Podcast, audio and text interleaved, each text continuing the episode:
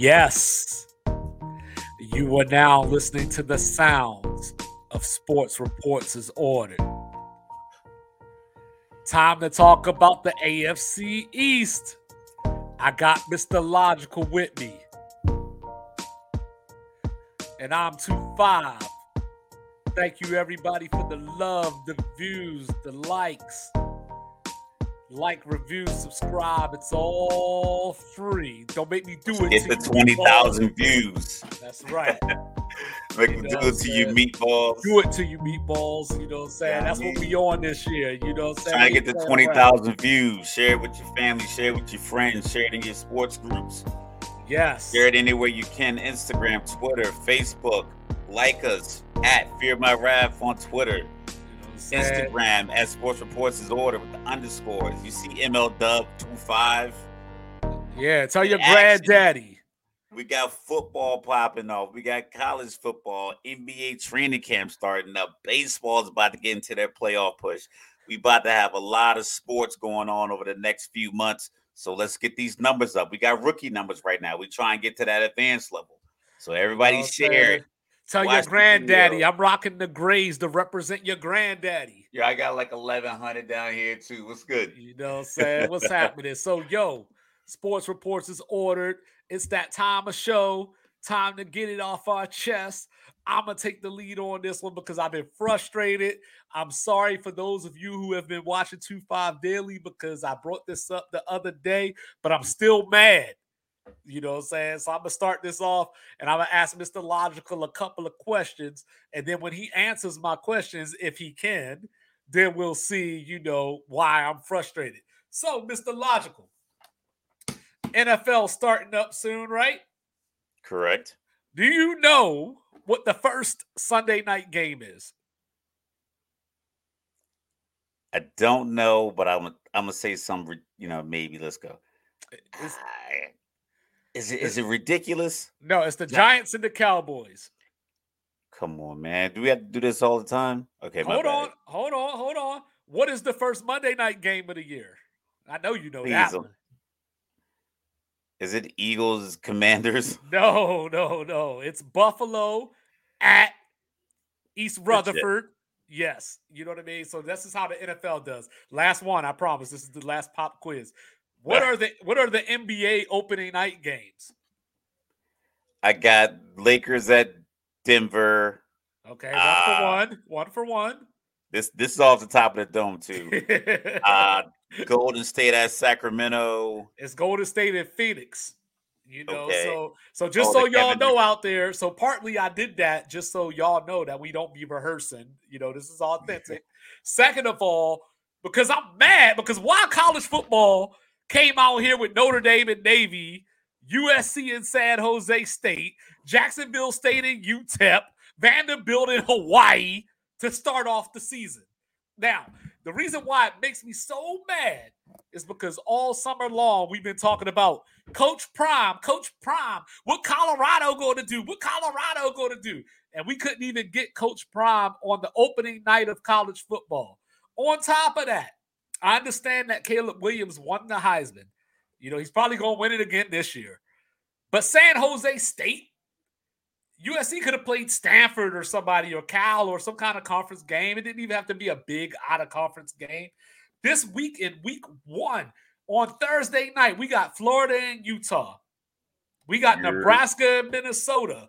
On Saturday, we got West Virginia at Penn State. We got Tennessee and Virginia playing in Nashville. We got Ohio State at Indiana. You mean to tell me not one of those games could have went on week zero to, to save me from watching Notre Dame beat Navy 42 to 3 and then get stuck with Ohio and San Diego State and then get stuck with Louisiana Tech and Florida International?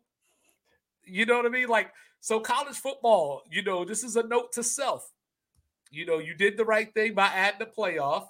You know, next year we're going to go to the 12 team playoff. But you got to take advantage of these weekends to showcase because in a couple of weeks, the NFL is going to dominate the ratings. They're going to dominate the talk.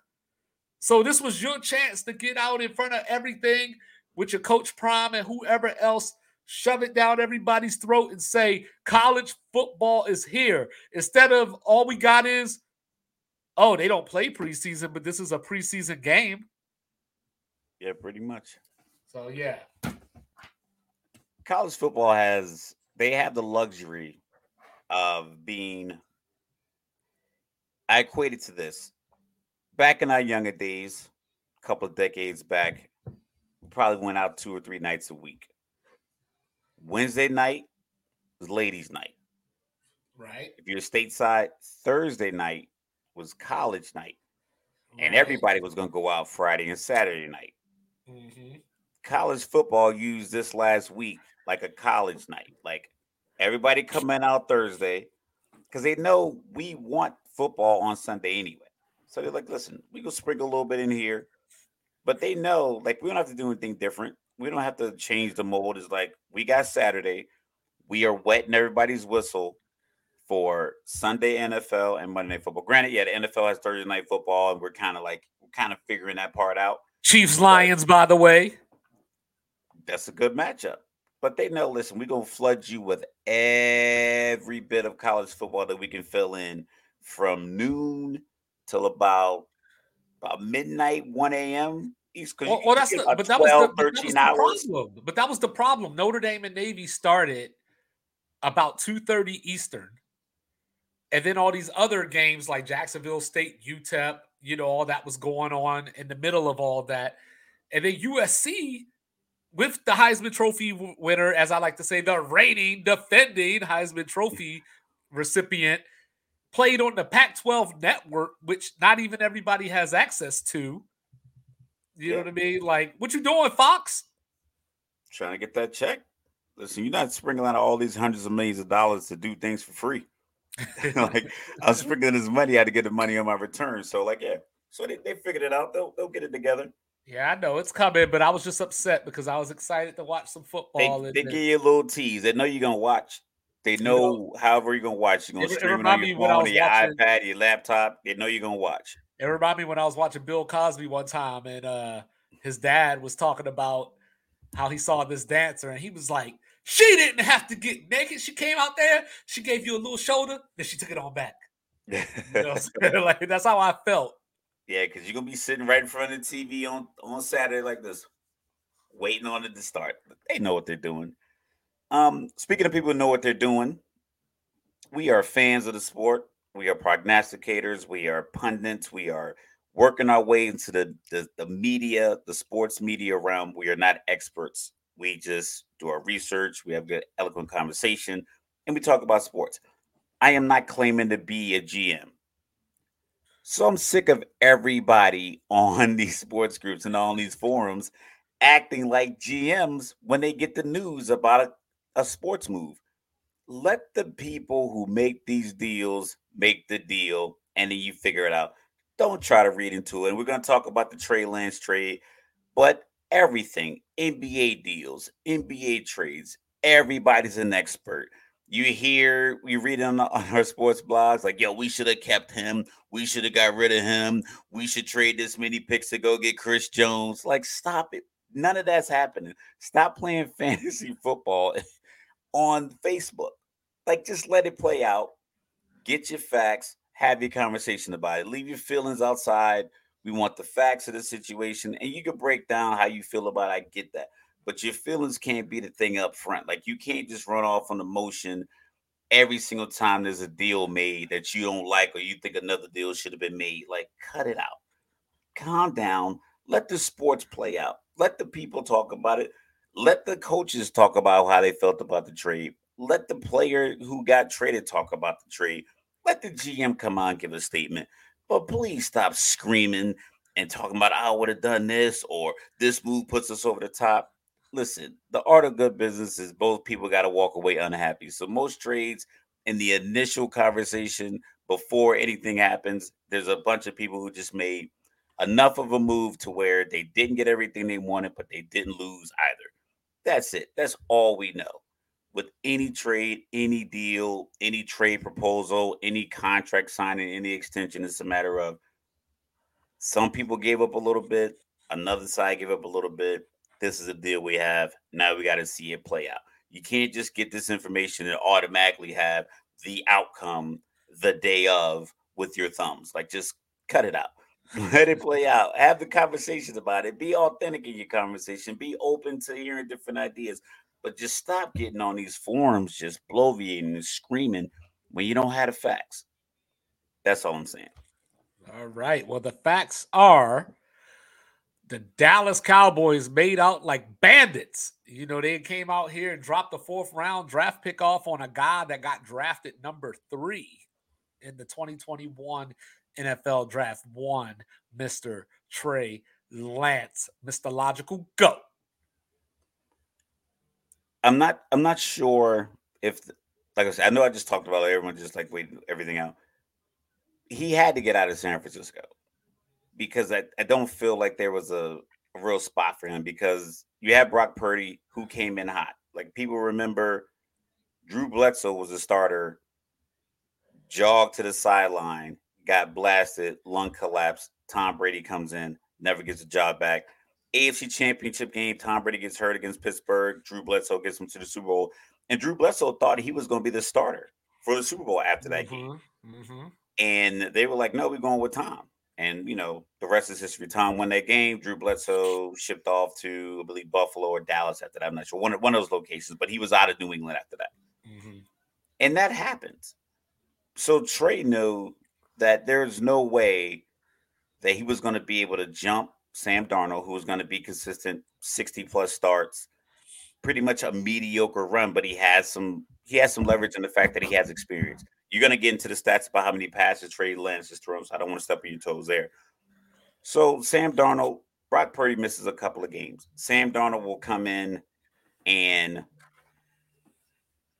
be locked in, good to go for a couple of games, and then you bring Brock Purdy back. You can't do anything with Trey just sitting there when you can get something for him, or just as a like Kyle Shanahan said, just out of respect, you want to give him an opportunity somewhere else. Mm-hmm. And that's what they did. Yeah, so you know, like, so I was trying to figure out, you know, initially why Dallas would do this because, I mean, not that they have the best quarterbacks in the world or anything like that, but I, Trey Lance didn't come in to take Dak's job, so that's first and foremost. You know, second of all, they have a backup quarterback by the name of Cooper Rush who only went four and one last year, you know, while Dak was injured. So I can't say with a great deal of faith that if Dak gets injured this year or is ineffective, Trey Lance is going to be the guy that comes in the game because you got this back. It's the it's the Brock Purdy thing. You know, this guy went four and one. He kind of gets first dibs to mess up again. You know, but when I look at Trey, but when I look at Trey Lance, like I keep hearing people say that he didn't get a fair shot, and I disagree with that. You know, we talked offline. He had the finger injury in preseason, came back, played in the torrential downpour against Chicago, got injured the next week, out for the season. Brock Purdy came in, the rest is history.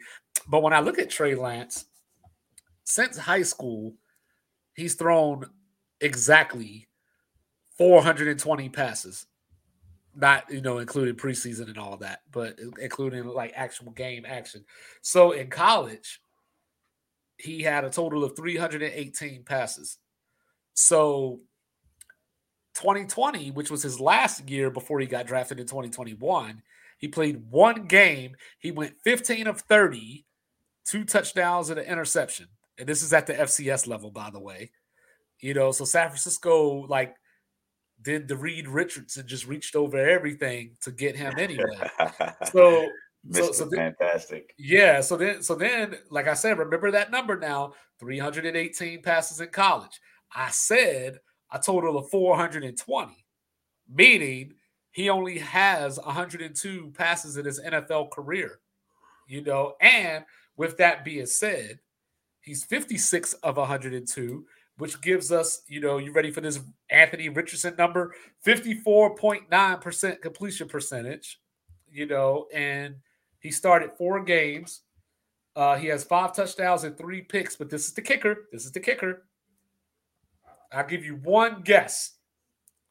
What is what do you think his QBR is You know, and of course QBR scale zero to 100. Yep, scale zero to 100. What's his QBR? 52.6. So interesting you would say that because 50 is considered to be average. You know, like 75 is when you get into that Pro Bowl range, like your Aaron Rodgers and people like that. Trey Lance's quarterback rating 34.2. So don't tell me he didn't get a fair shot. I'll tell you he didn't take advantage of opportunity. I think not, not that it was very much. Not that it was very much opportunity, but you know. it was it was limited opportunity. I think I don't want to I don't want to use the word blame, but I think as we assess it here, a couple of years after the draft, you look at it in the, the sense that San Francisco felt like Jimmy G didn't provide them this this secondary dynamic quarterback play. He gave you your standard run of the mill quarterback play, 235 yards a game, two touchdowns, maybe no turnovers, you know, every once in a while just he gave you slow and steady wins the race. You run the ball, different variations. I mean, hell, you got a wide receiver taking jet sweeps as, you know, there's a Deebo package on Madden when you play with the 49ers playbook. Like, so like they literally have they had all the pieces in place. And Trey Lance just they thought was going to be that dynamic player. The problem that I have with the 49ers organization is that Jimmy G had you in position to win a Super Bowl. And yes, he he should have made those plays. He should have made better passes. At least like a third and two pass to George Kittle um, that went incomplete. Uh, Patrick Mahomes got the ball back. They get the lead. Rest is history. The deep post route to Emmanuel Sanders was just mm-hmm. a yard too far. Maybe Emmanuel Sanders, you know, he cuts it a little deeper. He cuts it earlier. He catches that pass. It is what it is. It was an incomplete pass. Right, right, right, right, right. But when they were sitting at the draft, and all the pre-draft conversation was, I've been like I've I heard it from multiple pundits who are on ESPN, people who are on Fox, people who are guest sports on podcasts. They were all saying, and I thought most of the people were saying that he went up from 12 to 3 to get Mac Jones. And I'm like, you don't go up from 12 to 3 to get a guy that doesn't fit the quote unquote new quarterback NFL. Right. He didn't look like Zach Wilson. He didn't move like Trevor Lawrence. He didn't have the arm like Trevor Lawrence. So Mac Jones was not going to be so close to these other two right, guys that he should go right. third. I'm like, it didn't make any sense. I'm like, yeah, at already- best you're hoping that he could have been Garoppolo. At best, and you weren't you're not going to move heaven and earth to get another guy you already have. Like if you're going to get somebody different, I personally thought they were going to get Justin Fields because the whole year, the whole college football year, all the way up until the semifinal game, Clemson versus Ohio State, it was Trevor Lawrence was the bona fide number one. Justin Fields was your number two in the draft. They were going to go one, two, and they were going to have this epic one, two battle for their career. Justin Fields got the better of Clemson in that playoff game. So when Zach Wilson made his, you know, sudden you know, rise to fame to get to two, and San Francisco then traded from 12 to 3. I'm like, oh, they're about to get Justin Fields. I was like, okay, this this might be crazy if they get Justin Fields with that skill set, moving around 6'4, 225, 230. Like, okay. Then it was like, oh no, it's Mac Jones. And people were like, no, it's gonna be Trey Lance. I was like, you're making all these moves when you could have just got Justin Fields. Like you're like you said, you mentioned his, you know, Trey Lance's last year in college. Is that one game the COVID year? I guess his previous year he only had one interception. That he came out the, the game that eventually was shortened by COVID that season. And he said he went 50% for his passes at the FCS level. We had just seen Carson Wentz was already going through it. Like the the the the, the devaluation of Carson Wentz was already happening at that point. So you saw what was happening with some some of these FCS quarterbacks. Yes, they need a shot, but in the same sense, it's like you're not playing against the top athletes on the edge, top athletes in the back end. So you uh, some of these passes you can get off. You can be late on because you're not playing against a guy like Patrick Surtain or Jaycee Horn or something like that. So when they took him third, we can run down just a few names of the people that went fourth. Just people who went fourth through what where they had 12, just a few names. Yeah, fourth through 12, Michael yeah. Parsons went went after went after that. Kyle Pitts went after Trey Lance. Patrick Surtain, Ja'Marr Chase, Penei Sewell, DeVonta Smith, Jalen Waddle. Jalen Waddle. These are all names that went after Trey Lance.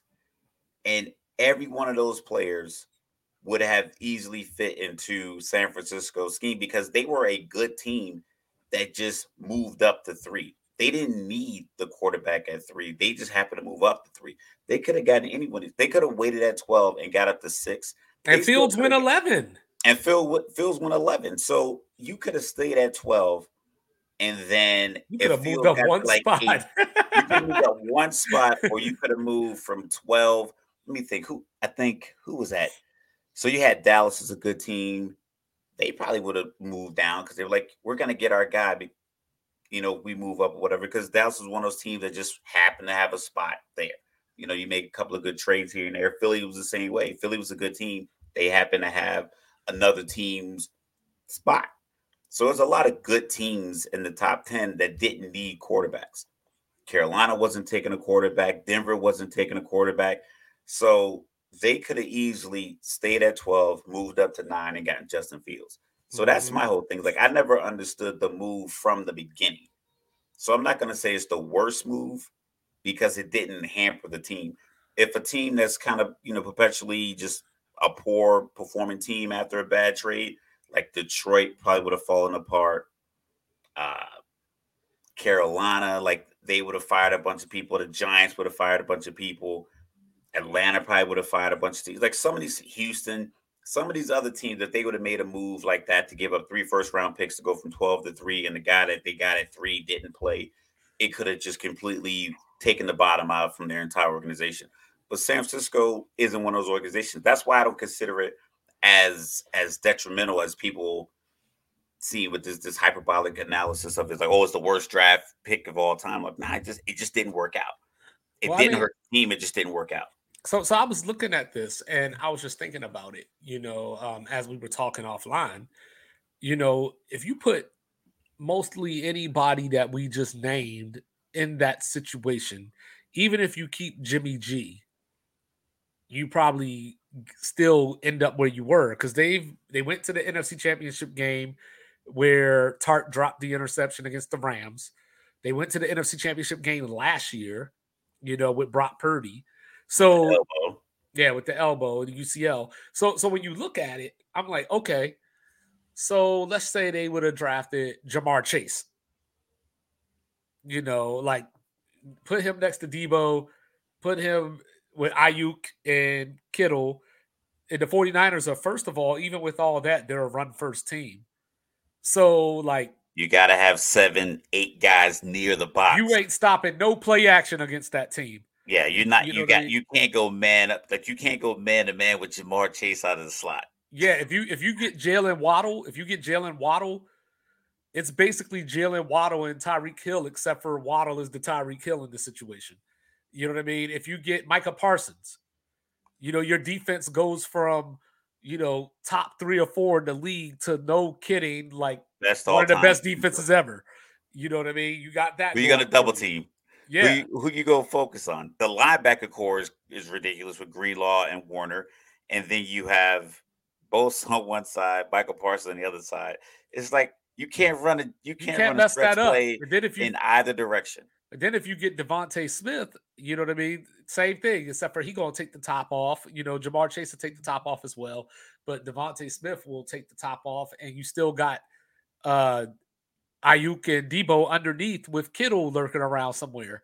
So, so like basically, like even with Jimmy Garoppolo, hold on, you, you forgot Kyle Pitts. Now imagine a running team that goes two and three tight ends, and two of them are George Kittle and Kyle Pitts. And yeah, Kyle like Shanahan's offense literally San Francisco. So so like this is the thing, right?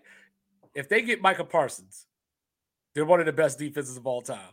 If they grab some of these dudes that we just said on offense, they're probably averaging 33 points a game or something like that. You know, they're they're like basically how we look at Philly from last season. They they be doing it a different way. But they're the offense up, would be that they're going up 14-0, 14-3 in their first couple they're, possessions. They're playing Tecmo Bowl on you. 10, 10 out of 17 weeks, they're going to be up two possessions early, early yeah. every game. So now you got teams like Arizona, you play them twice a year. LA, you play, and now they're throwing the ball, and now they have to block Bosa and Parsons. Yeah, so you would or think, try to run up the middle. Like it just, yeah, it would. So by, been, so by drafting Trey Lance, you would think that Jim Harbaugh was still the coach, and they were trying to recreate Kaepernick. You know, is the only thing that would have made sense in that scenario. But but Kyle Shanahan, Trey Lance isn't a Kyle Shanahan quarterback. Like you know, you you ever see a dude, you know, say every girl that you see him with, you know, what I'm saying like they the same height, same hairstyle, same build. Like he's got a type, you know, like Kyle Shanahan has a type, and Trey Lance is not that type. So I don't know if he wanted somebody else and and somebody overrode him and vetoed what he wanted. I think you know, he wanted Trey Lance. I think that I don't. I think you have have have to have a certain level of arrogance to succeed in any any organization in the world, the Air Force, Microsoft, Popeyes, like the police department, wherever you work, you have to have a certain level of self awareness with a little bit of ego to where you know you look, I'm going to compete and I'm going to win. Like you have to have that confidence. And that I think Kyle Shanahan and John Lynch felt like they they had that confidence because if you looked at their team look at all these teams who have these quarterbacks that they pay a lot of money to, like Dallas. Dallas hasn't been to an NFC championship game in like 25 years, and they're constantly loaded with talent, defensively, offensively, always loaded. 27 uh, years. You know, you got the Baltimore Ravens, always stacked, always stacked, you know, stacked good team. Uh, Indianapolis those years with with Peyton. So you have all these teams that are just essentially paying into their teams and they're stacking the teams up. New Orleans, another team that was always stacked defensively, and they weren't getting to Super Bowls and NFC championships. In San Francisco, like, yo, we're getting to Super Bowls, and I don't even think we're our best version of ourselves yet. Watch what I can do when I get this guy that none of you really heard of other than some YouTube highlights. Watch what I do to the league when I get this guy. And I think that that might have clouded his judgment because I'm like, yo, you could have got Fields and done the same thing. Or you could have been like, I'm gonna keep Garoppolo and I'm gonna recreate the 2000 Baltimore Ravens defense, but I have offensive weapons. He already had Deebo, he already had Aiyuk, he had Greg, uh, George Kittle, they had a good run game. They had Mostert and guys like that. Elijah they already Mitchell. Had, mm-hmm. Elijah Mitchell. They had the run scheme that his dad, you know, made famous out of Denver. His dad is an advisor to him on the team. So it's like you had everything you need offensively. You could have just shut it down. You could have held teams to 14 to 16 points every single week. And they had a favorable division. Easy six wins. Your wins easy. You're already in Sean McVay's head because you beat him every time. Arizona's always a shell of themselves. And Seattle was, granted, I think they had Russ one year, but they were in turmoil because Russ, won't say he thought he was better than he was, but there was there was a disconnect there. Defense just it, it just does something to it does something to the a fan base. Imagine you go to a football game and like my son plays offense for his uh, his uh his high school football team. If the other team is shutting that down, where's my entertainment? I have no offensive entertainment. I'm disgruntled. I'm cursing the coaches, wondering why they don't go to the wide side of the field because the defense is shutting it down. We get it. Offense is gonna make it pop.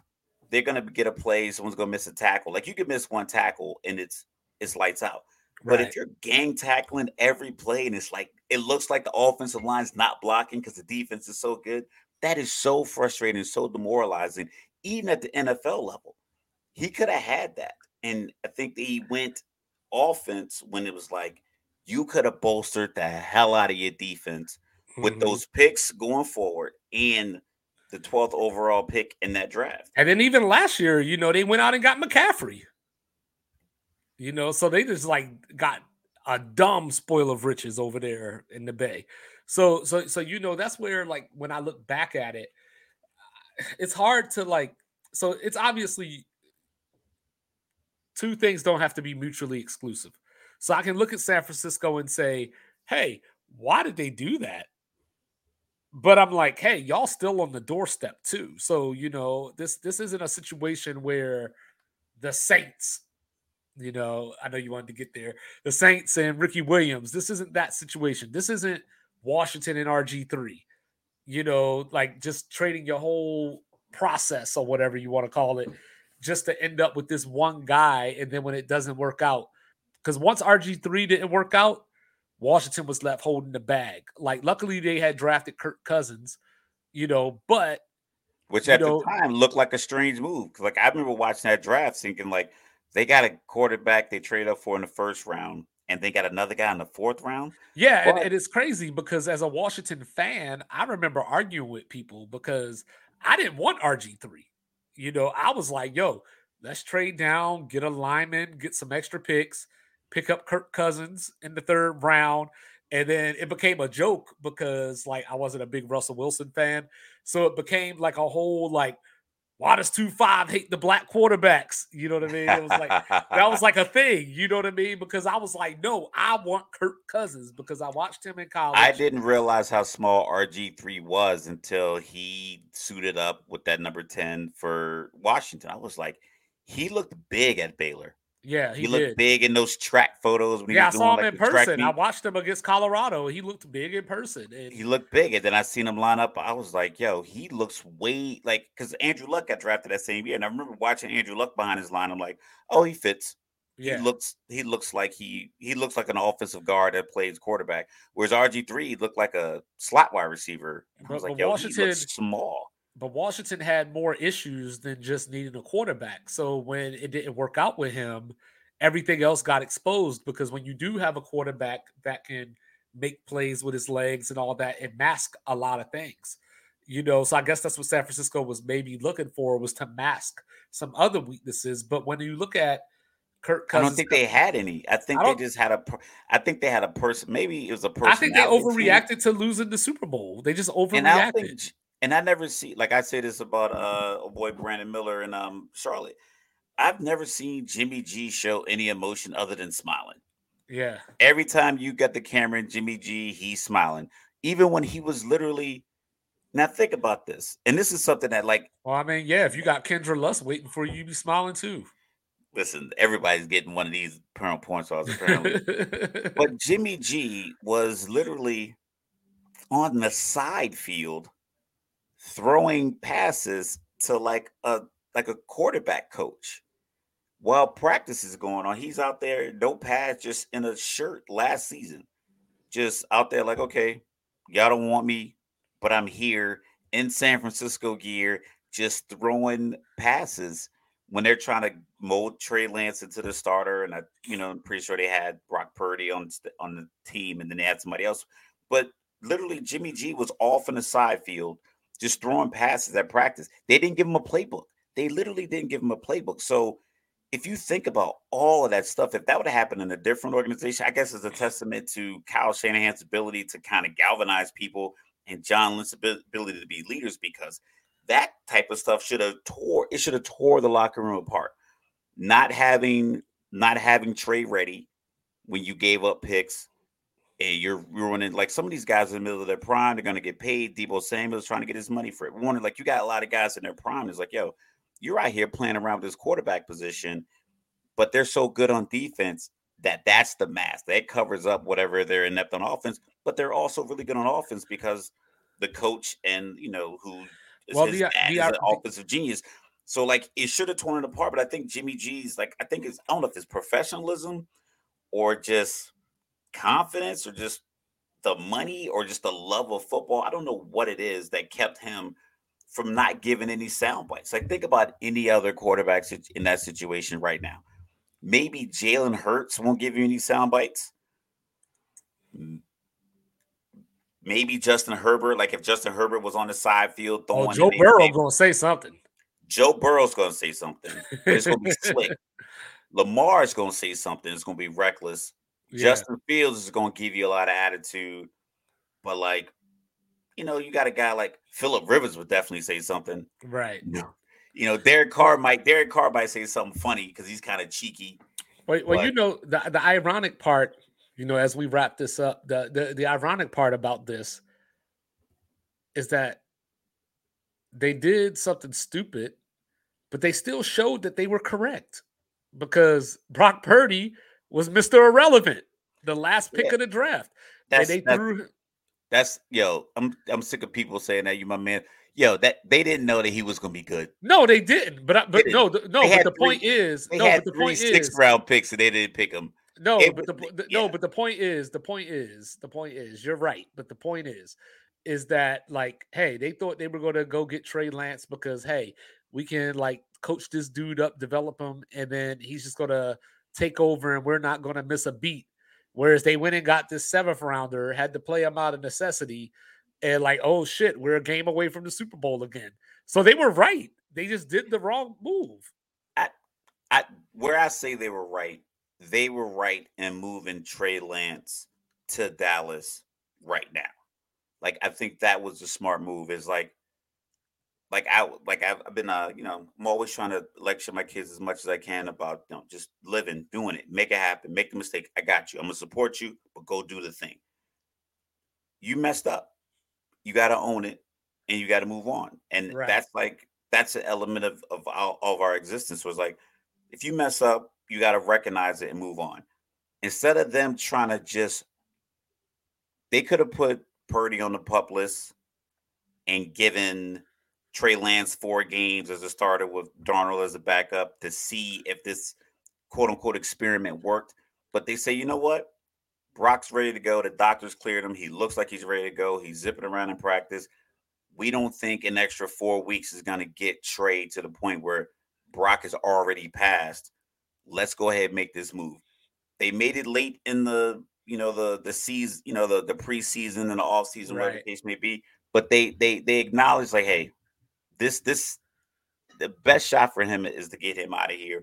Take whatever you can get. Don't play hardball because that's what really what they have. They have that leverage because they have so much talent on the team itself. They didn't need to try to get a first round pick because people like, oh, you should at least recruit what you gave up.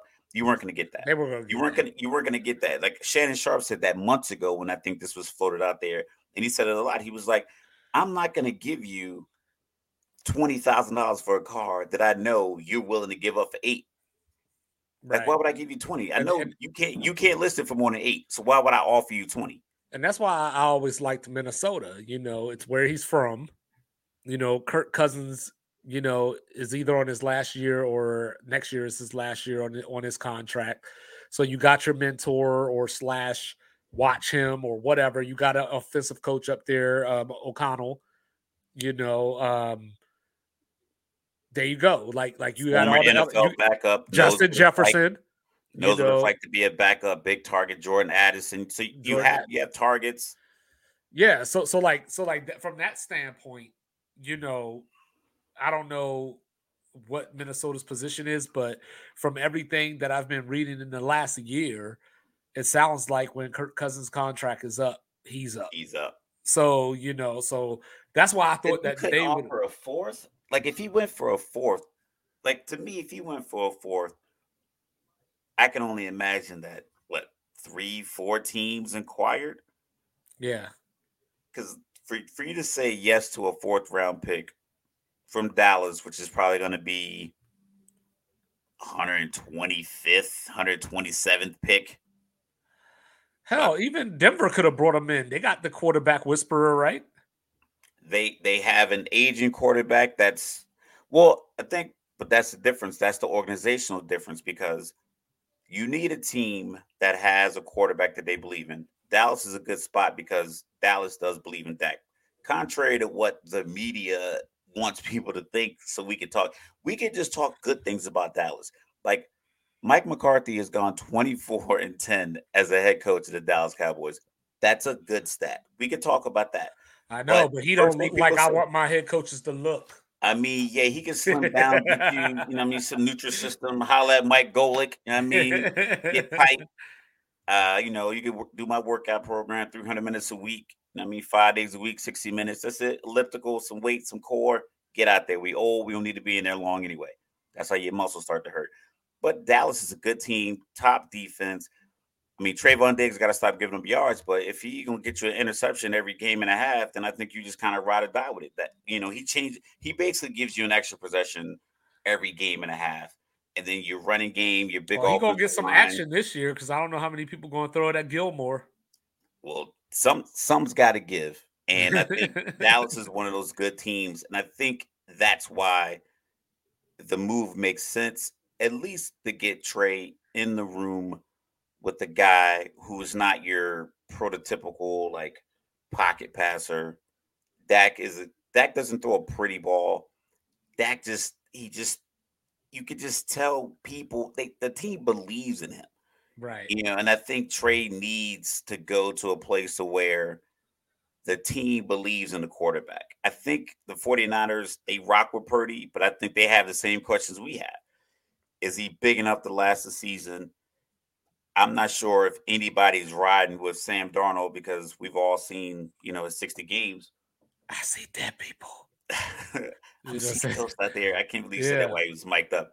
But I think Trey going to Dallas works. I'm not sure if it ascends him to being a starter for another team next year who's inevitably going to need a quarterback because we'll talk about that here when we do our predictions and things of that nature. So I'm not sure if it makes him a starter. I'm not sure what the quarterback coaching situation is in Dallas, where if there's a quarterback whisper on the staff that can get his feet right. But it gives him an opportunity to get out of San Francisco, not have to answer that question over and over again, and just sit behind Dak and hold the clipboard and learn as much as you can. And yep. Cooper Rush for that matter.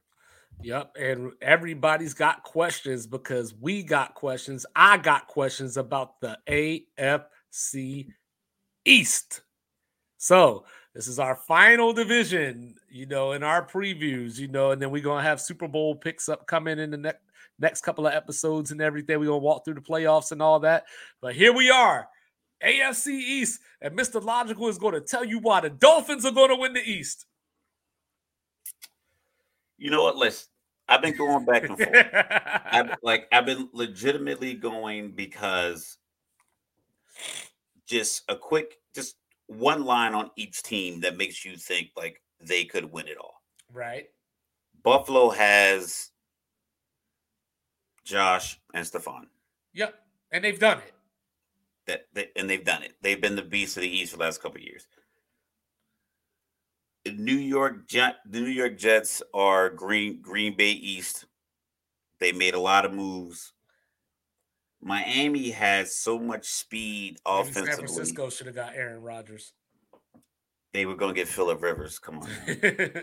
uh, and then they have they got the young they got a young defensive end to go opposite of Bradley Chubb, and then you throw in Ramsey whenever he comes back. Mike McDaniel seems to be a very competent, confident, you know, free living coach. Two was getting feisty. I'll get into that. Yeah, and you don't want to get in that cage with Ryan Clark, though. He better chill. And just New England's just they got Bill Belichick. It's kind of what it's kind of the Pittsburgh Mike Tomlin thing. Like I, like I said, I know I picked Pittsburgh to finish fourth. That's because I just think the quarterback just won't be able to make the plays, and they'll lose a couple of games, twenty to seventeen, because he just can't get the touchdown drive or he can't get the field goal drive. You, you know what's crazy? You know what's and I crazy? think that's going to happen in a couple of these games as well. Every team in this division could have a top 10 to 12 ish defense. Yes. so that makes it even tougher because usually when you look at these divisions, like when we look at the AFC North, looking at Pittsburgh, you're like, hey, the defense is going to carry the day for them. You know, like, hey, what's Joe Burrow going to do in Cincinnati? You know, or you look at Denver. Hey, can Denver's offense match their defense? Or hey, can Staley actually get his defensive reputation to show on his defense? But when I look at the AFC East, it's like, hold up. So all these teams have defenses. Top 10. That could be top mean? 10. Legitimately so, so, top 10 defenses. So I'm struggling. So uh, just for the sake of conversation and for the sake of holding my own feet to the fire, I'm a, I'm gonna pick Buffalo to win the division you know. Uh, but I'm really so so. This it's is, an ironic, easy, tough pick. It's like well, easy because they've done it, but it's still tough because you want to you want to believe in other teams just because. So I wanted to believe in Miami. I wanted to believe in Miami because you know obviously Tua has to stay on the field. They were seven and four when he played last year. You know they beat Buffalo with him last year, and then the second time they played Buffalo with him, it went down to the wire. And then of course you know the playoff game without Tua. You know, we talked about Mike McDaniel and the timeout situation and all that stuff. Yo, but the problem when I the problem that I see with Miami is that I did the one thing I shouldn't have did. I looked at their schedule. so weeks one through four at the Chargers, at Foxborough, Denver, at Buffalo. Who does this? You know, so so that's first of all. Then week seven through nine at Philly, the rematch Tough. with the Patriots, Tough. Kansas City. Tough. And then you're thinking like, okay, they got to come down the stretch. Nope, they get down the stretch. Weeks 15 through 18, Jets, Dallas, at Baltimore, close with Buffalo. Can't do it with Miami. Like I wanted to, but I just can't do it. That yeah, that's that's that's that's tough. That's tough. Um, it's tough because there's this this every everyone's trepidation is that Tua's going to get hurt. Right. His con- his second concussion when the defensive lineman for Cincinnati pulled him down by I think it was the, either the warmer or his waist, like the hand warmer. Uh-huh. He had something that had some leverage on it. That would have I mean, I'm pretty sure we'll give Tua, we'll give him 215 to ish, about six foot, six one, 215. That's pretty solid size grown man, but you're being pulled down by 300 pound defensive lineman. No chance. No chance. Yeah. But if that was Justin Herbert, it would have probably been the same thing just because of the way that this guy was literally on the ground. Right pulling him down to the ground. Like there was, he wasn't pulling him on top of himself. He was pulling him like it was a weird angle. So anyone would have been in that situation. Well, well it was a freak. Would have bounced their head off the ground. It was a freak injury. The week before with the back giving out. That's was, what I was about to say. You could make the argument he shouldn't even have been playing. Yeah. So like that's that's one element to it. So he doesn't have a strong arm. So naturally, the play calling is get the ball out quick. He has two of the fastest wide receivers in football on his team who make catches in traffic. They're not just go route guys. Too. Nice running backs with the same. I think Raheem Mostert a few years back clocked himself at like 22 miles an hour in a game. Uh, Achane was injured, you know, so he. Yeah, they got Jeff Wilson. Jeff Wilson, another speedster. You know, just that that San Francisco, you know, San Francisco on South Beach kind of situation with Mike McDaniel's with his, you know, his relationship with Kyle Shanahan that went from Cleveland all the way up to San Francisco. Now he got his own gig down in Miami. Well, before so you want to get the ball year. out quick. So he he probably he probably shouldn't take that many hits, especially now they know how susceptible he is to the concussion. Right. Is like, let's really get this ball out quicker. Let's get the ball to flat to these mm-hmm. speedy running backs and wide receivers, and just let you win MVP off you know off of rack yards.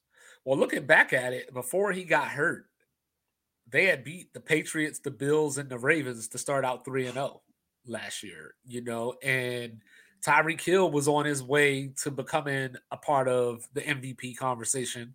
And there were legit talks of is he going to break Calvin Johnson's regular, you know, his uh his yard receiving record. yards in the season, you know, that Cooper Kupp almost broke the year before.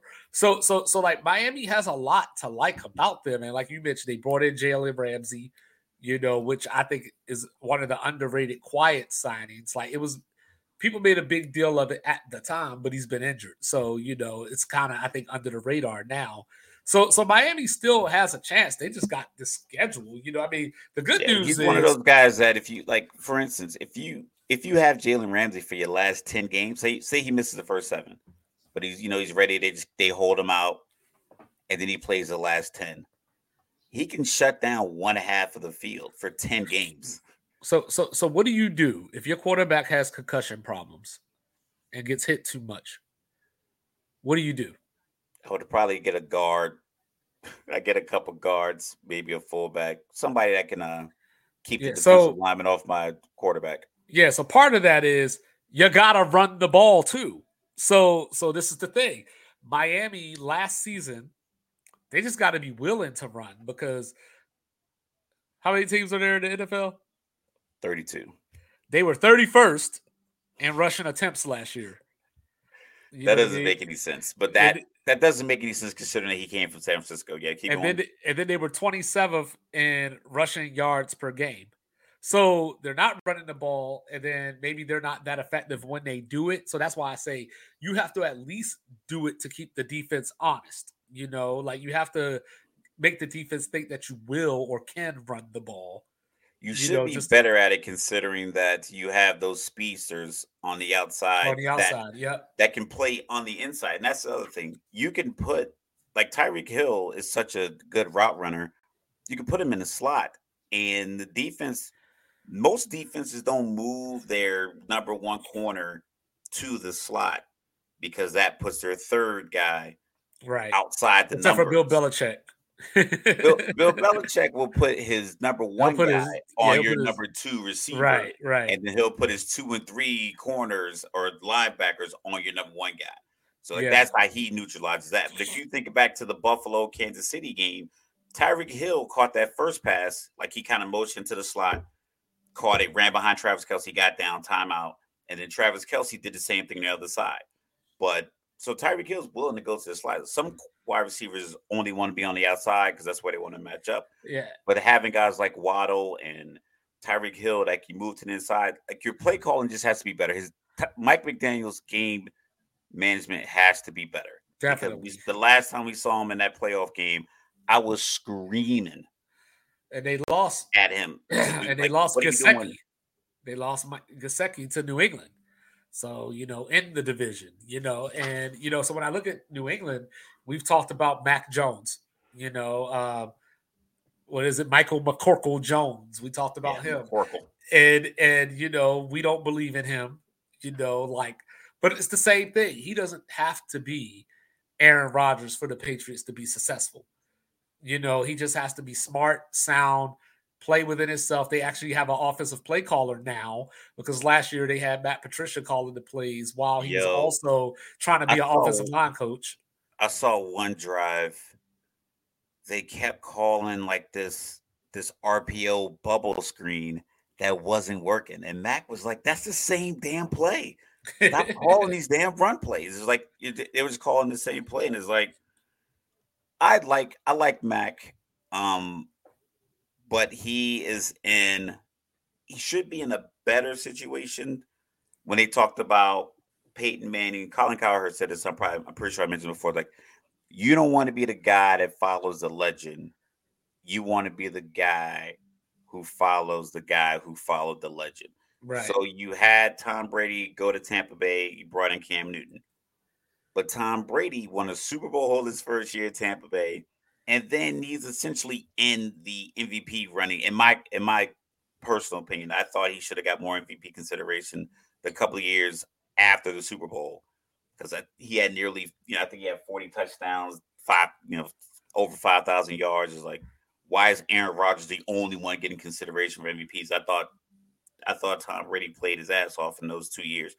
So New England fans are watching Tom Brady still play at an elite level and then Matt comes in. So he never really got to follow the guy who followed the legend because right, the legend right. continued to be legendary. So now that Tom's gone and maybe Tampa Bay is going to be terrible, people might, the, the New England fans might come back and be like, you know what? All right, Mac, we're with you now. We were watching Tom. We were hoping maybe he came back to us. He retired, decided to stay down in Miami, whatever case may be. All right, Mac, we're with you. We got your offensive coordinator Bill Belichick is probably like, you know what? Go for it. Let Matt cook. But they don't have the weapons. They get they went out got the journeyman Juju Smith Schuster. Not a number one guy, has been a number one guy ever. He was always lost Jakobi Meyers. Lost Jakobi Meyers. I mean, he won't do any more laterals. So, um, so here's a question for you. So, when you got a young quarterback and a limit limited quarterback, what should you do on offense? I think you should run the ball. You should run the ball. And you know why? you know, because when we think about the Patriots, see, this is where numbers gets us in trouble. Because when we think about the Patriots, we think of the Patriots as a running team. You know, Rhamondre Stevenson, they had uh Damien Harris, you know, so we think of the Patriots as a run team.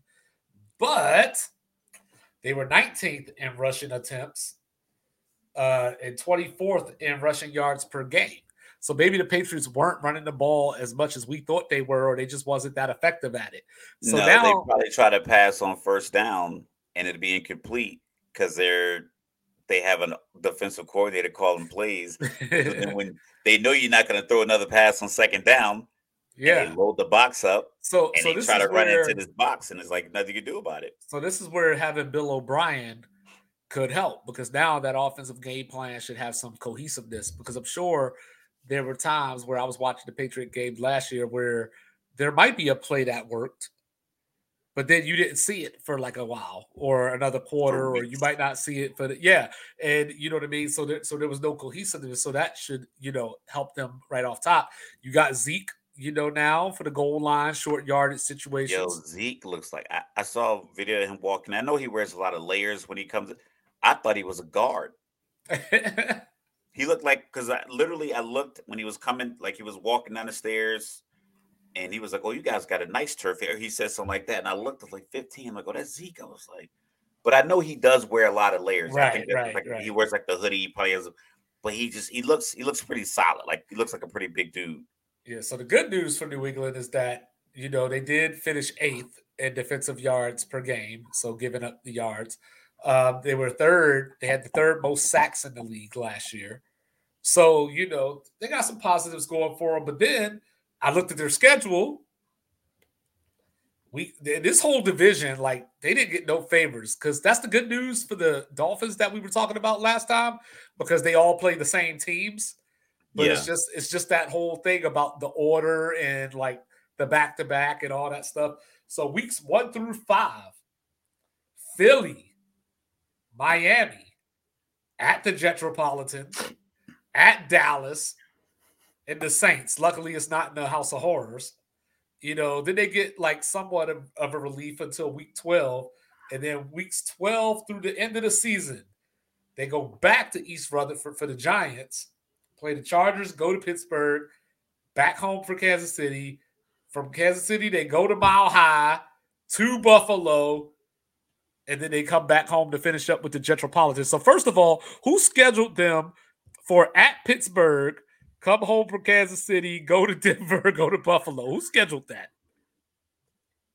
Yo, they play the NFC East and the AFC West. Like how how did the NFL say, you know what? We're going to make one division play the NFC East got three teams in the playoffs last year. I know almost four he, if Ron Rivera would have uh, paid attention to his record. I mean, mathematically. No, if they if they won, they were in. It was that simple. You can't get. Can you get? You can't. You can't get all four, and can you? It's it. Yeah, it, it would have been crazy, but yeah, it would have been crazy. Teams, yeah, they were. They they finished. They were. uh Eight, they just would have taken a bunch of different tiebreakers and yada yada yada. And all well, no, they they had it. They had it because like uh Detroit and all them, if they would have lost one more game, all Washington needed to do was beat Cleveland, and they lost that game. So that's how the Detroit, Seattle, Green Bay thing came to be in the final week. Because if Washington would have won that game they and they been. beat Dallas, they would have been in. You know, That's besides the fact that Ron Rivera started, uh, you know, he started Carson Wentz that game too, but that's a whole other story. But back to the AFC East. So the Patriots, when they held teams to less than 20 points last year, they were 7 and 0. So if teams scored 20, they went 1 and 9. Because they don't have the skill position players to win shootouts. They didn't they didn't have they don't have the offensive scheme because at some point, you know, these guys are world class athletes at the wide receiver position, running back position. Yes, everybody's not going to be Tyreek Hill. Everyone's not going to have the catch ratings of DeAndre Hopkins. but these guys are like they are professionals, but they just don't. Ha- I don't think they have the scheme to get in the shootouts. I'm not sure if New England is playing a game. excuse me, and it's 34-30 and they got the ball and they get a touchdown and they win the game 37-34 it's it just their their personnel groupings aren't wired for such a thing nor do i think their philosophy fits that you know, and then so that's why if you get to jump on them, you probably you probably can hold them down because they just they're not their team isn't designed, and it never really has been, even with Tom Brady. Yeah, so we were talking about it, and then we were talking about it. If if Matt Jones gets hurt, they cut all the other quarterbacks today. They got no other quarterbacks. So so my guy Bailey is out of there. You know, Malik the future Cunningham is out of there. You know what I mean? So when I so when I look at the Patriots though, you know, they got uh they still have Kendrick Bourne you know, a decent little receiver. You know, they got Kayshon Booty, Boutte, you know, from LSU, you know, who was supposed to be the next great thing, fell all the way to the fifth round. You know, uh, they got DeVante Parker, who I thought would be pretty good coming out of college, but you know, he hasn't been pretty good. Hasn't panned out yet. You know, they got they got Gesicki from Miami and they got Hunter Henry still, which Hunter Henry's a pretty good tight end, but you know, so they yeah. haven't really utilized him. I they haven't they, utilized. Like, they signed him and Jonnu Smith that one off season with Bill Belichick spent like two hundred million dollars, and I thought that was going to be the turnaround, and yeah. it never really came to fruition because, like, like you say, you you need you can have all these players, but if the coach scheme doesn't match the player's skill set, it's not going to marry. So yeah, so that's why you got to hope, and that's why you got to hope that having Bill O'Brien in there you know, he's coached under Belichick before, you know, so like there's not much of an adjustment as far as the expectation. You just have to get Mac Jones on board, which I'm sure Mac Jones is just happy to have an offensive coordinator again. You know, and and there's a respect factor. I think Bill respects uh the, the, the two Bills respect each other right to the point where Bill will just handle the defense. He'll just be right. in the defensive huddles and let Bill O'Brien but it's going to be tough. Like you know, like you, you saw the first four weeks. So Philly, Miami, Jets, Cowboys is like that's yeah, that's a tough run. So so the key for the Jetropolitans to win this division is that they just got to get through week six. If they could get through week six, four and two, maybe three and three, they should feel pretty good about the rest of their season because they Monday night against Buffalo, they go to Dallas, New England, Kansas City at home. Both of those are at home. They go to Mile High and they play Philly. So if they can just get through those six games, not two and four or one and five, they should feel pretty good about the rest of their season and how the schedule breaks out. The the the issue that I see rearing its head for the Jets is something that living up in this area, you're kind of familiar with the media and like the and then when people talk about the New York media, it's not that it's just it's tough to like deal with New York. It's just so much. It's just they're they're not, you know, they're not your friends. You're bold in just, your face. they're in your face. It's just a very East Coast, Northeast bravado. Like no one's gonna hold back. If Aaron Rodgers thinks it up, the back of page six is gonna have some catchy clickbait, and it's gonna have his stats, and it's gonna be a picture of him with his head down, maybe upset. They they don't care. They're gonna do the most, and that's yeah. the difference. Yeah, most They've people respect so many expectations. Players.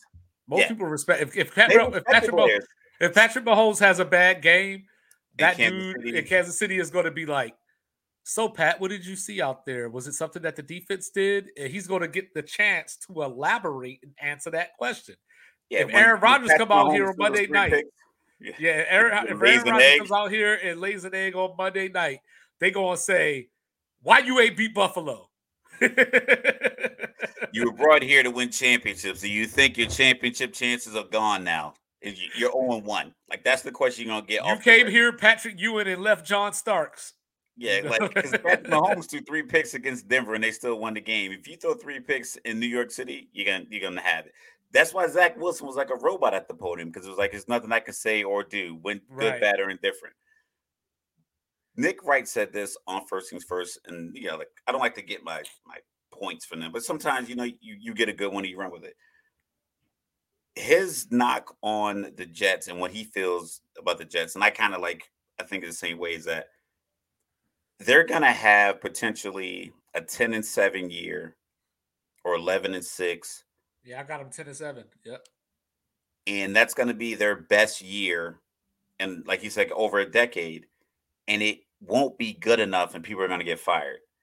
And he was like, no company would look at their upcoming year and be like, yo, this is our best year we've had in a decade and get rid of people. He's like, the Jets are potentially going to do that. He's like, if they go 10 and 7 and make the playoffs and they make a good run, then people's jobs might be safe. But if you if you go 10 and 7 and you don't make the playoffs, it's gonna be like, well, is Saleh the right guy for the job? Is Nathaniel Hackett gonna take over? So I think there's a lot of when it comes to Aaron Rodgers, because he has Hall of Fame credentials and and top tier talent, that people think it's just apples for apples. Take Zach Wilson out, put Aaron Rodgers in, win more games. Well, some of those games, Aaron might not throw that route because he don't want to get a tipped interception, and maybe he gets strip sacked. Yeah, he will throw or, it out of bounds. Or he throws it out of bounds. They have to punt, and the punt gets returned for a touchdown because someone's out of position. So, case in point, in his last NFC Championship game in Green Bay, third down would have been an easy throw to like Tonyan or Aaron Jones. It gets deflected. They punt. San Francisco blocks it, returns it for a touchdown. They win the game. I mean, so it's just like those kind of games, like those kind of situations could happen, even with Aaron Rodgers at quarterback. It's not a matter of just swapping out one guy putting another guy, and then you just automatically win a few more games because they won a lot of games and they were a top defense. Yeah, I'm pretty sure if it was a video game, you still Aaron Rodgers in, it's all good to go. But you got continuity. Is he going to mesh with Garrett Wilson? Is Lazard going to get more targets? Is Wilson going to get more targets? Are they going to give the ball to Dalvin Cook? They have like you know an embarrassment of riches, but is it all going to work together considering that it didn't start until August. And you still got to fit his boy Randall Cobb in there too, unless you know he got cut and I missed it today. You know, and, Randall about to go ahead and just he's gonna be a healthy scratch uh, wide receivers coach. Just go get that second career started. So, like you said, their defense Jets gave up the fourth fewest points last season. You know, uh, and fourth uh, lowest yards per game. They actually started six and four, even with Zach Wilson and Mike White you know, sharing duties. But then, you know, they had a six game losing streak, you know, including you brought up the punt return. I got to bring up the punt return against New England, you yeah. know, where the, where the ref missed the penalty, but, you know, whatever. But, um, the unnecessary block in the back. Yeah, Those are the worst yeah. ones. Those are the worst ones. So six of their 10 losses last year, they went seven to 10. Six of their 10 losses were one score games. So you would hope that in that situation, because year to year, those tend to reverse themselves. Like we talked about the Vikings and uh, their how they did well yeah, in the one Vikings, score games. They might be eight nine this year if they they rest on that whole one score thing. Yeah. Right. So so now you would hope or think that for the Politans that this would switch around and you know like maybe they go four and one or four and two in these close games this year which will turn their record around, you know. But to Mr. Logical's point, you know, because he was trying to tell me, you, I don't know if y'all were here for the first couple of episodes or whatever, but he was trying to tell me that Daniel Jones was this top 10 quarterback. And you know, one of the fights that we had was Aaron Rodgers and Daniel Jones. You know, like, was is he really better than Aaron Rodgers? Like, no, he's not better than Aaron Rodgers, but maybe he had a better season. So he did, in fact, because as I went back through my numbers here, Aaron Rodgers had the sixth worst QBR in the league last year. You know, now granted, that you know he did lose Davante Adams. You know, so you would like to think that getting some better receivers will help that out, but we'll see. You know, but Aaron Rodgers is also that dude where he's got what I like to call Kobe Bryant syndrome, where right. I remember there was a, a reporter that asked Kobe if he was going to get his teammates involved. And Kobe said something along the lines, I'm paraphrasing, but he said something like, You want me to pass it to Sasha Medvedenko? You know what I mean? That, Aaron Rodgers is like that. You know, the first time yeah. one of these receivers that he doesn't know drops a pass, runs the wrong, wrong route, the timing is off. You know, he's going to sulk and he ain't going to give that ball back for quite some time. I, I saw a game, Marquez Valdes-Scantling against Chicago. He ran like a seam route or a deep post route. It was him, the grass, and the goalpost dropped it. Aaron's face, instead of being like, we missed one, it was you dropped it. You son of a bitch. you ruined my touchdown to interception ratio because there was nothing in front of him. It just was the goalpost in the audience. That was it. So yeah. Aaron didn't throw the ball for the rest of the game. He came over there with that energy. He came over there. I'm a cop, you idiot. You know, like, but Yo, the Jets also had the offensive and defensive rookie of the year last year. So, you know, you brought up Garrett Wilson. They had Sauce Gardner on the defensive side, rookie of the year. They got another shutdown corner on the other side. So, defense, I think, is good to go. You know, but one of the underrated pickups, we'll see how it plays out. But I know Mr. Logical's not a fan of this guy. But, you know, Aaron Rodgers also has Mecole Hardman you know, so you know he doesn't a... make plays. He I just know, it, I just know. it just does not look like it just does not I don't know if he's on the field or not. Isaiah Pacheco for Kansas City last year, you remember plays he made in the Super Bowl. You remember plays he's made throughout the season last year. And I don't I'm not calling him out just because he's from Jersey. Shout out to Millville but you remember him making plays. You remember Toney making plays. You remember Skyy Moore making plays. How many people caught touchdowns? Okay, Patrick Mahomes threw one to he threw one to Kelce, Skyy Moore, and Toney in the Super Bowl, and then Pacheco ran one in. Then they had the Moore had a second touchdown, touchdown, maybe. Or no, no, no. Tony Bolton had the long punt return. He had the long punt return. Yeah, yeah. And that set up the Skyy Moore touchdown. Yeah. Uh, so then, and then the Bolton had the the, the touchdown, return. the fumble return. Should have had we to could run. We could run this information down because they make plays in these big moments. Think about Mecole Hardman and all the time that he's been in all these playoff runs with Kansas City. Can you think of a moment where he had an impact play? No, I just remember being like, "Yo, he fast."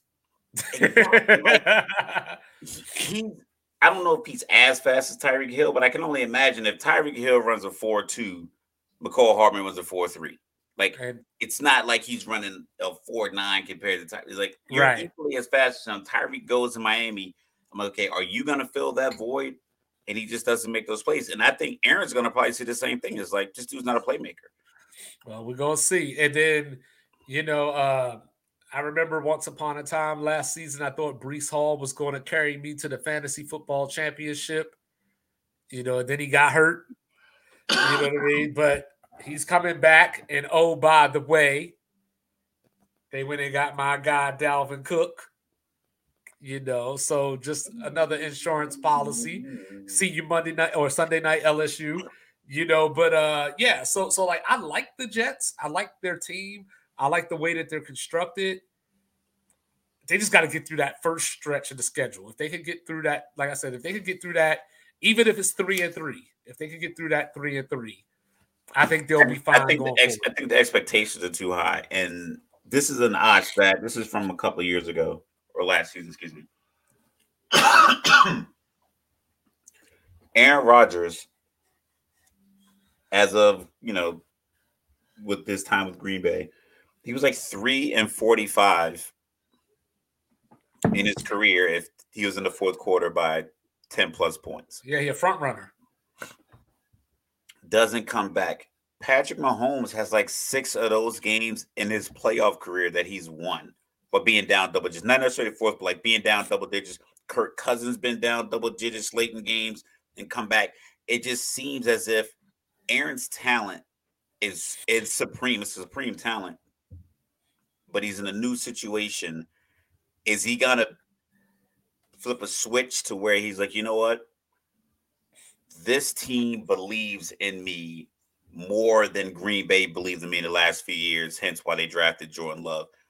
Is he going to bring that to Florham Park, New Jersey, at the practice facility and on the field and in the film room with these guys and and really take them to the height that he is? Because right now, he, I mean, he's he's an upper echelon NFL quarterback of all time.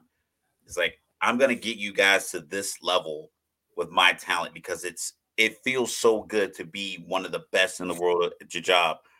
Can he can he can he get people to that? Can he look guys in the face and really believe that I can get you to this level? Like the way people look at Joe Burrow, the way that people used to look at Joe Montana, Tom Brady, Elway, uh, Lamar Jackson, when people didn't believe him and he was a unanimous MVP. Like those, like those kind of players are rare.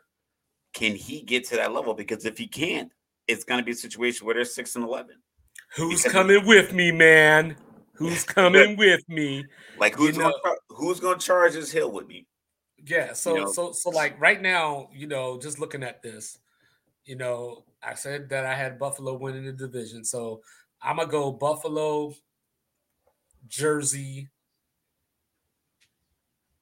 Miami and then New England with the right to flip New England and Miami just off of the schedule if I want to. But, you know, Buffalo now, you know, of course, Brian Daboll left, you know, to go take over the Giants head coaching job. He took Mike Kafka with him, who was the quarterback coach.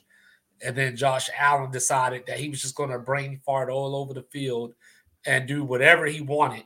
He still threw for 5,045 yards and 42 touchdowns. He finished third in the MVP voting. But yet, everywhere I look, Buffalo just seems to be a disappointment to a lot of people. Was a lot of red zone interceptions, led the league in end zone red interceptions too. They need to run the ball. They they should have made a move to get one of these running backs that might have been available Ah, ah, ah. I know you, the stats are gonna. You didn't pay attention to what I said earlier. Remember, we talked about the Patriots. We thought the Patriots were the bell cow workhorsing team in this division. Well, I will have you know. I'm gonna let you give. I'm gonna get, get, let you get. Yo, go ahead, go ahead, go ahead. But, Yo, but go, I will. I will have you know. I will have you know that Buffalo was eighth in rushing yards per game. They were second in yards per carry you know, which at 5.1 yards per carry, by the way. And they were 16th in the league in attempts, and they led the division in rushing attempts. Cool. Now, how many red zone interceptions did Josh Allen throw? they ran the ball a lot. They didn't run it when it counted. They went third and two in the playoff game against Miami. He throws a 40 yard bomb. That's what I mean. You can run it a lot and you can get a lot of yards because Josh Allen scrambles and gets you 18 randomly, or you get you pop a draw play here and there. And that's where the numbers is like, you know, like we talk about the EPR bullets. Yeah, we can flip it to make it look like, oh, the FMC rate is this, yada, yada, yada. Yeah, yeah. yeah for yeah. a whole month, we didn't have this one part. And then 50 parts show up August 1st. And that whole month, we fixed every jet that didn't have that part. Yeah, it looks like we did a lot of work, but really all it was was like, we were back ordered on one part. It all came right. in. Finish goes up. So they run the ball from 20 to 20. They run it great. But when it comes down to third and one from the 16, they're throwing it. Or they're running with Josh Allen and he's sticking his elbow in there and he's going to end up potentially missing time. So I know like, it's the same way that Peyton Manning used to choke games. Peyton Manning just was one of those guys that just would get, he would get in his own way. Like this stuff works for you. The simple mm-hmm. works. This if you can control the line of scrimmage offensively and defensively, the likelihood of you winning a game is probably like I don't know what the sports science mathematical right, but is. it goes up exponentially, exponentially higher. Oh, then I just wanted know, to get that word off. Like if you like if you can't, and, and you've seen it happen where a running back gets a handoff, and all of a sudden, boom, a defensive tackle's in his gut, i.e., like Jerome Bettis in that Colts playoff game with the Steelers. Jerome Bettis doesn't fumble, but you break through and you create that contact right at the mesh point. Boom. Now you got right. a fumble. You got this random turnover that wouldn't happen because you you're controlling line of scrimmage. Buffalo, they have the talent to overcome the simple stuff that they botch. Like they throw it on fourth and two when they should just run it and end up punting it, and then their defense happens to well, you know brought in over a stop. Von Miller's on the pup list, so he's going to miss the first four weeks. Yep. So maybe they lost really, Tremaine really Edwards. for 13 games.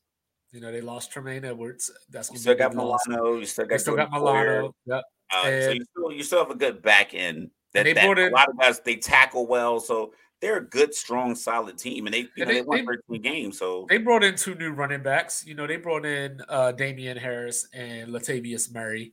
So, you know, maybe we'll see some of that. You know, James Cook will probably get a bigger role this year, as he should. But I was a big proponent of they should have went and got his brother. brother. Yeah, yeah, you know, they should have did that. You know, they did get Dalton Kincaid. You know, so I love that pick. You know, yeah, but rookie though, tight ends don't really like. No, I know, but but needle. But it's just like we Dawson Knox, yeah. Yeah, it's just like we talked about with George Kittle and uh Kyle Pitts. Kyle Pitts. You know, same concept, not as good, but same concept. You know, um, they but picked up. Got to be willing to check it down. He's got to be willing. Yeah, he got to be willing to check it down. Tight end drag route or the tight end curl route or the option right in the middle. He's got to be willing to like, you know what? I don't need to hit Gabe Davis for this sixty-yard bomb right on first down. Then I can got, just throw this simple short check down and see what happens from there. Then they went and got Taylor Rapp and Leonard Floyd. You know, um, I think Kaiir Elam is going to be a breakout corner this year. You know, he started to show flashes of that towards the end of last season. So I think their defense will still be, like I mentioned, all the defenses in, in this division is probably top 10 worthy. You know, Buffalo probably being the best of the bunch, you know, um, coming out of last year. Maybe the Jets take a leap in front of them this year, but Buffalo will still be right there. Um, you know, it makes me wonder, though, it makes me wonder. The one thing that I do wonder about Buffalo, because I know that uh, Leslie Frazier is gone as the defensive coordinator, and McDermott is going to be taking over. It sounds like managing the defense. So we talked about the hot seat a couple of weeks ago. You know, if Buffalo gets to the playoff, loses in the first round, or you know, gets pushed around like they did against Cincinnati last year, is he one of these panic surprise coaches that we talk about? I don't think so because they're going to win 12 or 13 games. Maybe. I mean, because I'm looking at the schedule. I'm looking at. I mean, schedule. yeah, they got the AFC West and they have the NFC East, but well, well, Monday night Buffalo is one of those teams that handles himself well against Kansas City. So that's the creme de the creme of the AFC West.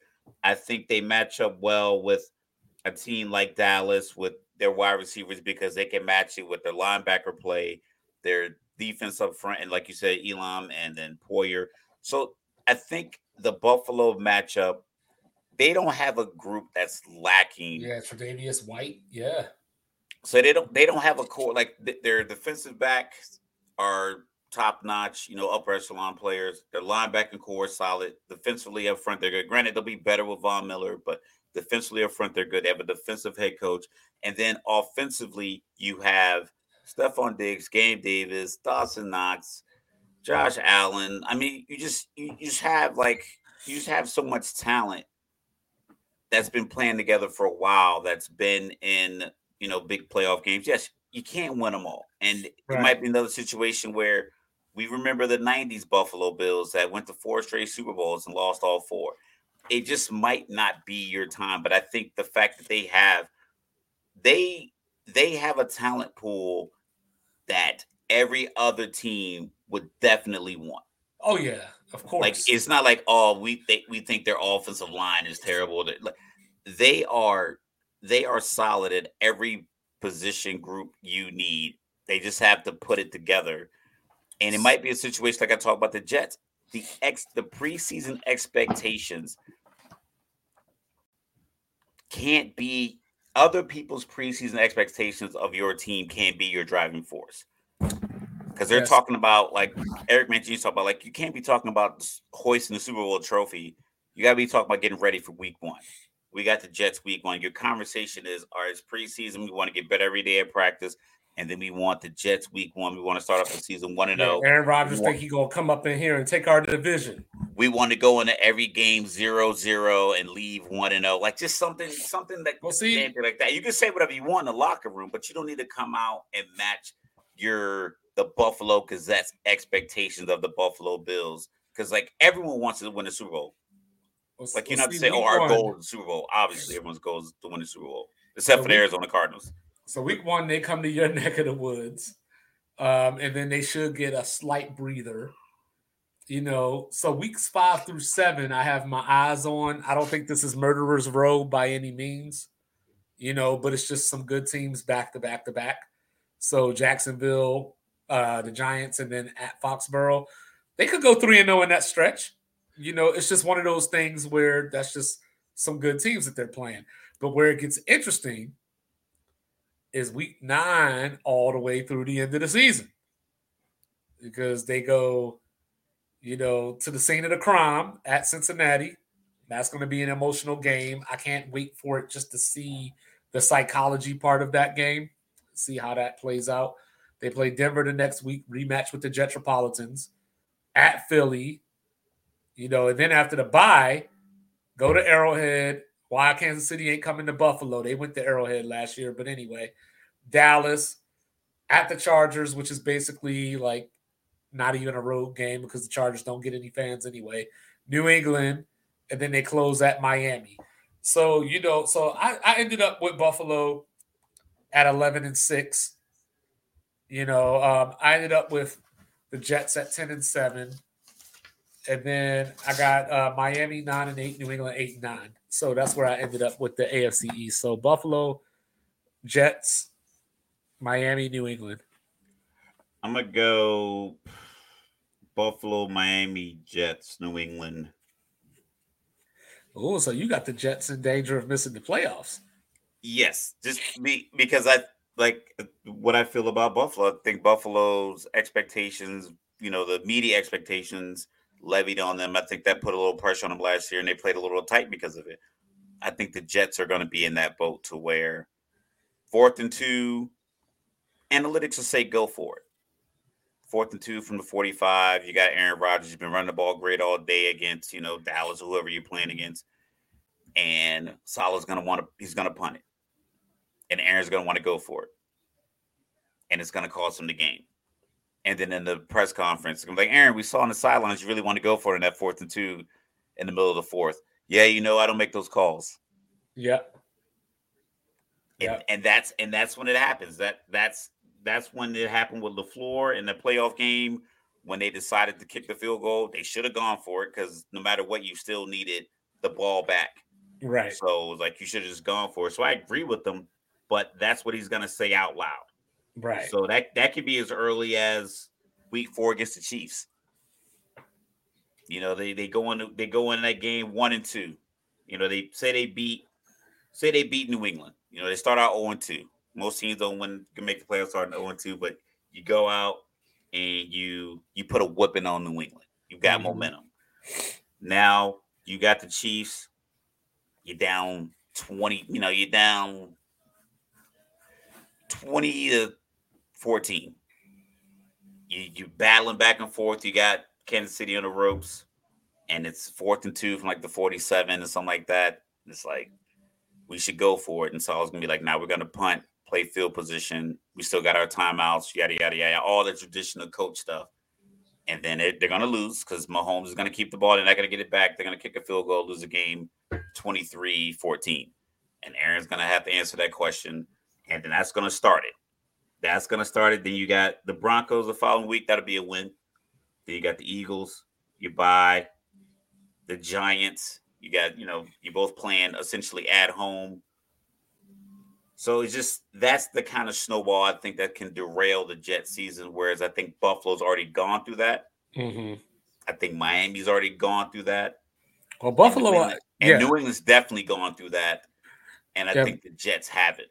Yeah, Buffalo has the advantage of kind of being under the radar because last year was their year where all the money was on them. This year, push I think, chips to the middle of the table. Yeah, I think I think that, this that year game. people are saying, well, hey, until we see somebody beat Kansas City, you got to roll with them. Or hey, we think the Jets we saw the Bengals win the AFC East. Yeah, or we saw the Bengals actually go into Arrowhead, get to a Super Bowl, you know, beat Buffalo last year.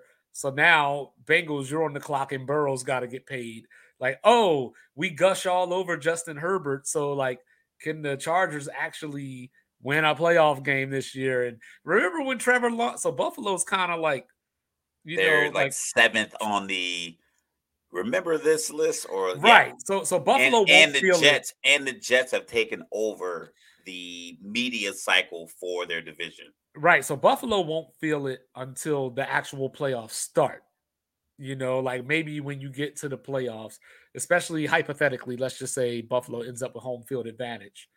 That's when they get the pressure of hey everybody's got to come through orchard park no excuses. You know, if they don't get home field advantage and they're playing on first weekend, once they win that first playoff game and say they match up with Cincinnati or Kansas City that next week, now you get the pressure in that one game setting of can you win the big game? The thing you know, I think will help them out is the six games they have in division because there's no gimmies. Right. Jacksonville has one, maybe two gimmies, and depends on Tennessee's coaching quarterback situation and like the second by around the time the second time they play them, it could be Will Levis and you know the offensive coordinator is now the head coach. It could be, you know, so they can have some gimme games. Right.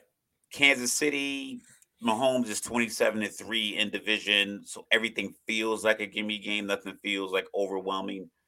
And then if you look at the uh, AFC North, that's going to be tough Right. They're, those those teams are going to be battle tested. Whoever comes out of there, but Buffalo, Miami, Jets, New England, whoever comes out of AFC East is also going to be battle tested. So when I play when the playoffs come around, it won't be like oh, like Jacksonville. They're gonna Jacksonville could potentially slide through the season and silently, just quickly under the radar, end up thirteen and four and be the number one seed because they, they're probably going to get six wins in division mm-hmm. if not five, five and one. We'll call it five and one to be realistic, but six and zero is a possibility because they're seem they seem to be the only team in that division that has everything that's going to work this upcoming season. They have the relationship between coach and quarterback, whereas Tennessee doesn't. Uh, then you have Houston bringing a young quarterback, Indianapolis bringing a young quarterback. So Buffalo's going to have that grind of getting all of these teams six times in the elements. All of well, Miami's the only place that plays warm, but you know you're going to play cold games at home. You can play cold games and at the Jets, cold games in New oh, England. Well, even I mean, they don't even play Miami until week 18, so you know they're not going down to the humidity. So it's like it just it it can it just they have the opportunity to be ready to go defensive minded head coach calling the defensive shots. If they're if they're one of these top notch defensive teams, you know, top two, top three, you know, sacks, things that like. So if they, if they're playing that hard nosed smash mouth football and they actually run it inside the red zone, they could be a formidable team. But they have to ignore all the other stuff around them the way the right. Jets aren't. The Jets are going to embrace it the Jets are going to make moves in between games that the newspaper think they should make. They're going to throw the ball more to this person if somebody reports that, you know, Garrett Wilson only got four targets last week against New England. And then the next week he's going to get eight and one's going to get picked off and taken to the house. Mm-hmm. Because it's it's going to be one of those situations where the they're going to allow the external sources to to to to dictate how they play because Robert Saleh and Aaron Rodgers, there's there's no need, there's no I don't know how much leverage he has as far as respect for each other. I don't know what relationship they have. I don't know if they've had some kind of relationship from with those Green Bay, San Francisco playoff battles or regular season battles. So it might be a situation where he just he, he treats him like Matt LaFleur. Yeah, it could be. You know, like you know, I don't know, but we'll see. I'm here for it. You know, he's so done it, he's done it to two coaches in a row. Just throwing it out. two coaches in a row. One of yeah. them won One was pretty good, Aaron Rodgers completely dismissed them at some point and never and that person never got back in line with Aaron. Like right. they never want they never on the same wavelength after that. So that could be pretty difficult. Yeah. So so the AFC East and the North, you know, are the threats to get three teams in.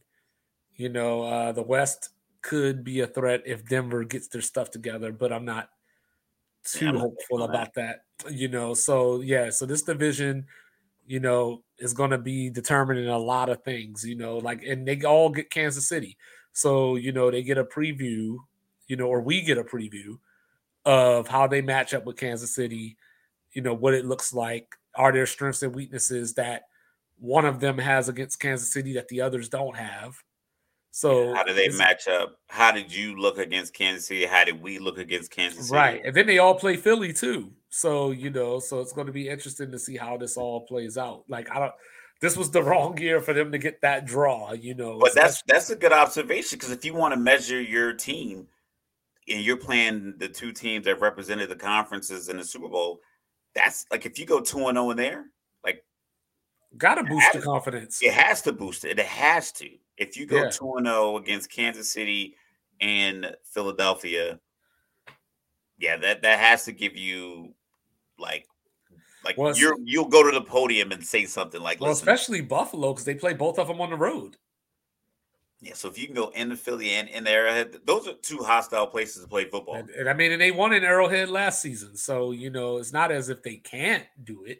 You know, they just have to do it.